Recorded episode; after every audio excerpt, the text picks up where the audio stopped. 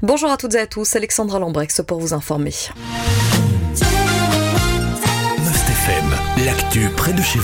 Les ministres du gouvernement de la Fédération Wallonie-Bruxelles ont une nouvelle fois discuté des nouveaux masters en médecine à Namur et à Mons hier après-midi. Ils tentent de trouver une porte de sortie au blocage actuel sans résultat pour le moment. Je cite, la réunion fut constructive, mais il n'y a pas de décision encore. Le point sera rediscuté dans les prochains jours. Fin de citation. C'est ce qu'a indiqué le cabinet de la ministre de l'Enseignement supérieur hier en fin d'après-midi. Les ministres de la Fédération Wallonie-Bruxelles doivent se retrouver jeudi à l'occasion de leur traditionnel Conseil des ministres. Le point devrait à nouveau y être évoqué. Pour rappel, le projet oppose depuis le début les partenaires de majorité PS et écolo d'un côté. L'UMONS et l'UNAMUR demandent à pouvoir organiser à l'avenir un master en médecine en plus de ceux déjà organisés à l'ULB, à l'UC Louvain et à l'ULiège. PS et écolo y sont favorables, mais le MR est contre. La semaine dernière, le président du PS a menacé de recourir à une majorité alternative pour permettre à ces projets de master de voir le jour. L'abri de nuit destiné aux personnes sans domicile fixe a dû être délocalisé à Namur. En cause, un incendie survenu hier matin. Le feu s'est déclaré dans une chambre de l'abri de nuit sur le site des anciennes casernes du génie à Jambes.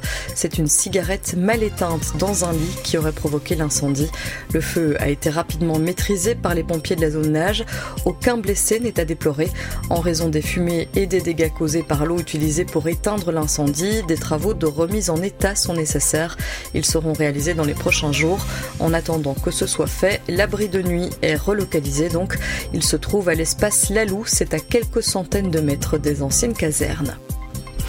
Le procès concernant le meurtre d'Antoine Marchal s'est poursuivi hier devant la cour d'assises d'Arlon. Un des moments attendus était l'audition de Frédéric Marchal, le fils de la victime. Frédéric Marchal qui est en prison depuis 20 ans. Il était souvent en contact téléphonique avec son père, indiquent nos confrères de la Meuse. Il se voyait aussi lors de visites, en moyenne une fois toutes les trois semaines. Frédéric Marchal assiste au procès depuis ses débuts. Il a ainsi entendu les déclarations des différents intervenants, notamment Mélissa Sauvage, la fille de la victime. Selon Frédéric Marchal, ces déclarations ne tiennent pas la route, indiquent nos confrères de la Meuse. Il a aussi évoqué sa jeune demi-sœur Gloria. Selon lui, son père avait mené des démarches pour obtenir sa garde. À la suite des faits, Frédéric Marchal a eu un échange téléphonique avec Gloria, cette dernière déclarant que Mélissa Sauvage avait assuré qu'elle mettrait fin à la vie de son père s'il continuait ses attouchements sur sa sœur. Frédéric Marchal a appelé les trois accusés à dire la vérité. Il aurait également adressé des courriers en ce sens aux personnes concernées via Maître Wilmot. Enfin, l'édition 2023 du Printemps des sciences a débuté hier. Elle se déroule jusqu'au dimanche. Ce rendez-vous annuel des sciences et des technologies se déroule aussi à la Haute École Robert Schumann à Arlon. Cette année, le campus de Libramont accueille également l'événement. Il met en avant la culture des sciences et des technologies.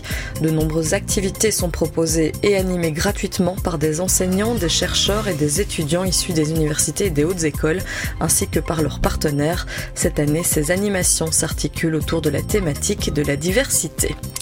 Et voici pour ce qui est de l'actualité en province de Namur et de Luxembourg. Je vous souhaite de passer une excellente journée à l'écoute de Must FM. L'info proche de chez vous, aussi sur mustfm.be.